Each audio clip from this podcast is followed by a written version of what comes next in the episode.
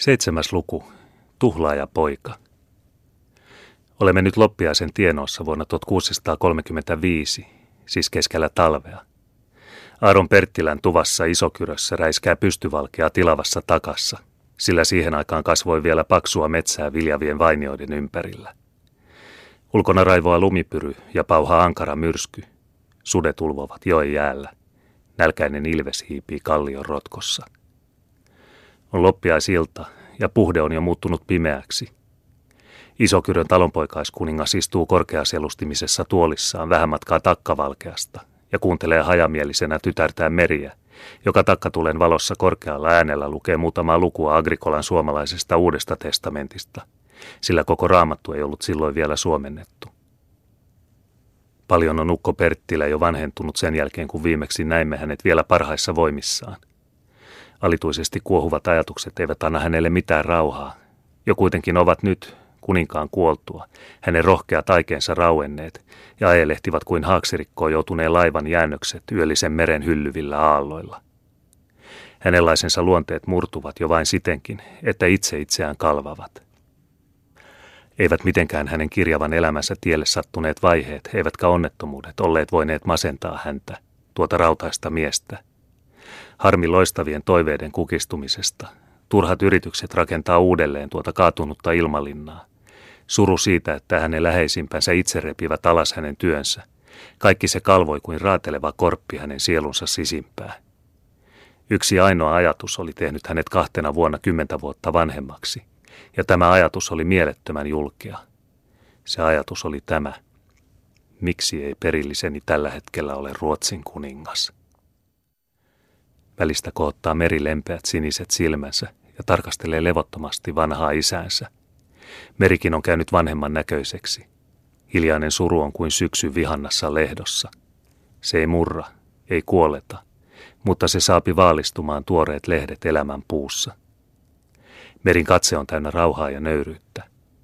Se ajatus, joka pilkottaa hänen sielustaan niin kuin laskeva aurinko taivaan rannalta, on tämä – Tuolla puolen haudan saan minä tavata hänet, joka oli sydämeni ylpeys, ja siellä ei hän enää mitään maallista kruunua kanna.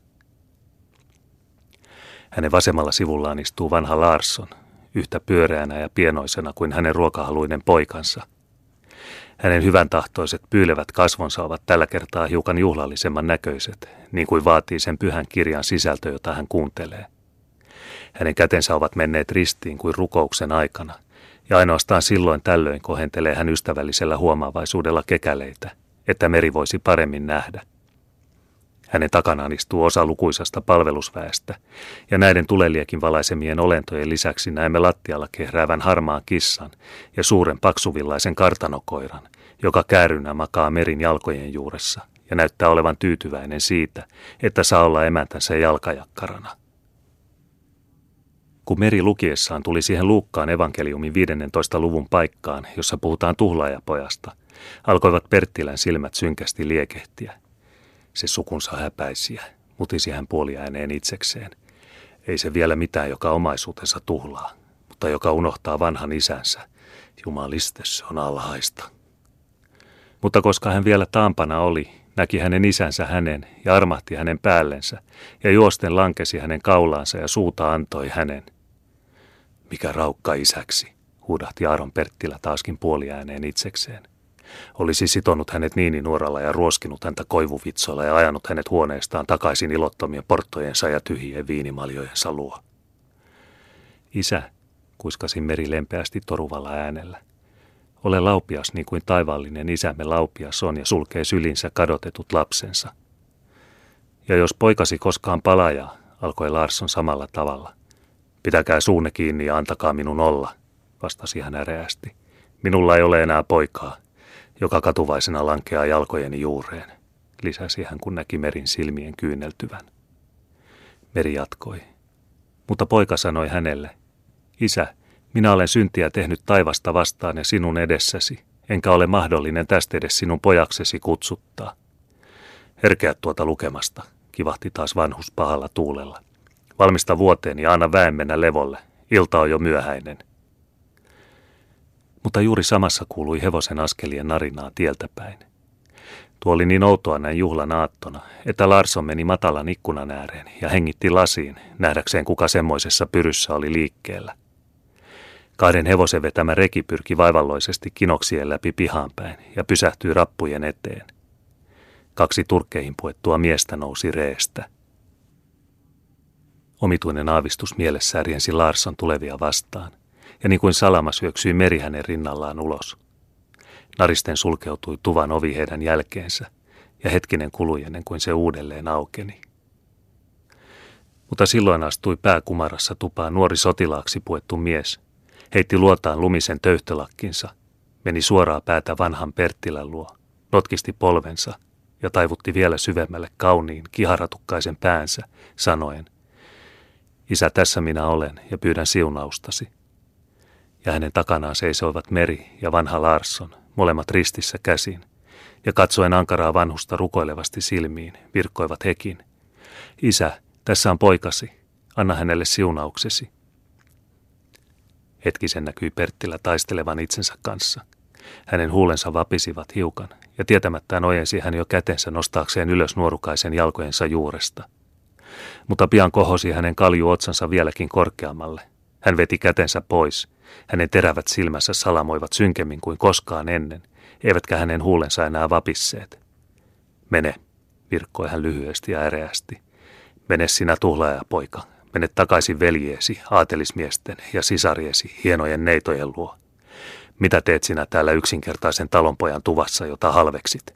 Mene, minulla ei ole enää poikaa. Mutta nuorukainen ei mennyt. Älä vihastu isäni, sanoi hän, jos minä nuoruuteni kunnianhimossa olen rikkonutkin sinun tahtoasi ja käskyjäsi vastaan. Kuka lähetti minut tuonne loistavaan suureen maailmaan, voittamaan mainetta ja kunniaa? Kuka käski minun menemään sotaan ja aateloimaan talonpoikaista nimeäni ritarillisilla urotöillä? Kuka heitti minut tuonne suuren kuninkaan luo pyrkimään kuuluisien sankarien vertaiseksi? Sen teit sinä isäni, ja nyt hylkäät sinä poikasi, joka sinun tähtesi on kaksi kertaa kieltäytynyt aateliskirjaa vastaanottamasta. Sinä, huudahti vanhus yhä enemmän vihastuen. Sinäkö olisit kieltäytynyt aateliskirjaa vastaanottamasta? Sinä, joka olet hävennyt rehellistä talonpoikaisnimeäsi ja vaihtanut sen toiseen, muka arvokkaampaan. Se on valhetta. Polvillasi olet vaakunakilpeä itsellesi rukoillut. Mistä tiedän minä, onko sitä sinulle tarjottu ja mitä se minuun kuuluu. Sen minä vain tiedän, että hamasta lapsuudestasi olen koettanut istuttaa sinuun, sinä sukusi häpäisiä, ettei ole olemassa muita laillisia valtoja kuin kuningas ja kansa – ja kaikki se, mikä heidän välinsä tunkee, kutsuttakoon sitä sitten aateliksi tai papistoksi tai miksi tahansa, on turmioksi, kiroukseksi maalle ja kansalle.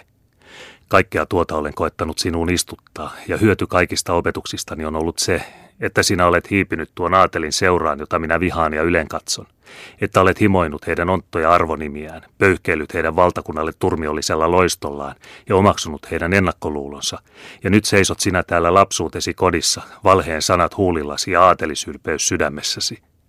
Mene sukupatto talonpojan poika. Aaron Perttilä on se mies, mikä hän on ollut, talonpoika. Hän hylkää ja kiroo sinut luopio ja nuo sanat sanottuaan käänsi vanhus hänelle selkänsä ja meni lujin askelin ja pää pystyssä pieneen kamarinsa tuvan perällä, jättäen Bertelin polvilleen sille sijalle, missä oli seisonut. Kuule minua, isäni, isäni, huusi Bertel hänen jälkeensä, reväisten samalla takkinsa auki ja ottaen sieltä esille kokoon käännetyn paperin. Tämän olin aikonut repiä rikki jalkojesi juuressa. Mutta vanhus ei kuullut häntä. Paperi putosi lattialle ja kun Larsson hetken kuluttua avasi ja luki sen, huomattiin, että se oli mainekirja, jonka Tukholman holhoja-hallitus oli Weimarin herttuan Bernhardin ehdotuksesta antanut henkivartioväessä palvelevalle ratsumestari Kustaa Bertelille, korottaen hänet aatelissäätyyn ja sallien hänen vaakunakilvessään kantaa Bertelschöldin nimeä. Kun tuvassa vielä vallitsi täydellinen sekasorto vanhan Perttilän sydämettömän kovuuden vuoksi, astui sinne suurella kiireellä sisään kolme Marttarouvan henkivartijaa Korsholmasta – Hei pojat, huusivat he rengeille. Oletteko nähneet hänet? Nyt saatatte ansaita jotakin. 200 taaleria hopearahaa palkinnoksi sille, joka vangitsee tai kuolleena tai elävänä takaisin saattaa Korsholman valtiollisen vangin, neiti Regina von Emmeritsin. Kuullessaan tuon nimen heräsi Bertel tuskallisesta huumaustilastaan, kavahti pystyyn ja tarttui puhujaa kaulukseen. Konna, mitä puhut, huudahti hän. So, so, arvoisa herra, puhutelkaa siivosti kuninkaallisen majesteetin ja kruunun miehiä. Minä vaan sanon, että se saksalainen petturi, se paavillinen noitaakka, neiti von Emmerits, on onnistunut viime yönä pakenemaan Korsholmasta, ja että se, joka ei tahdo olla avullisena hänen vangitsemisessaan, on maanpetturi.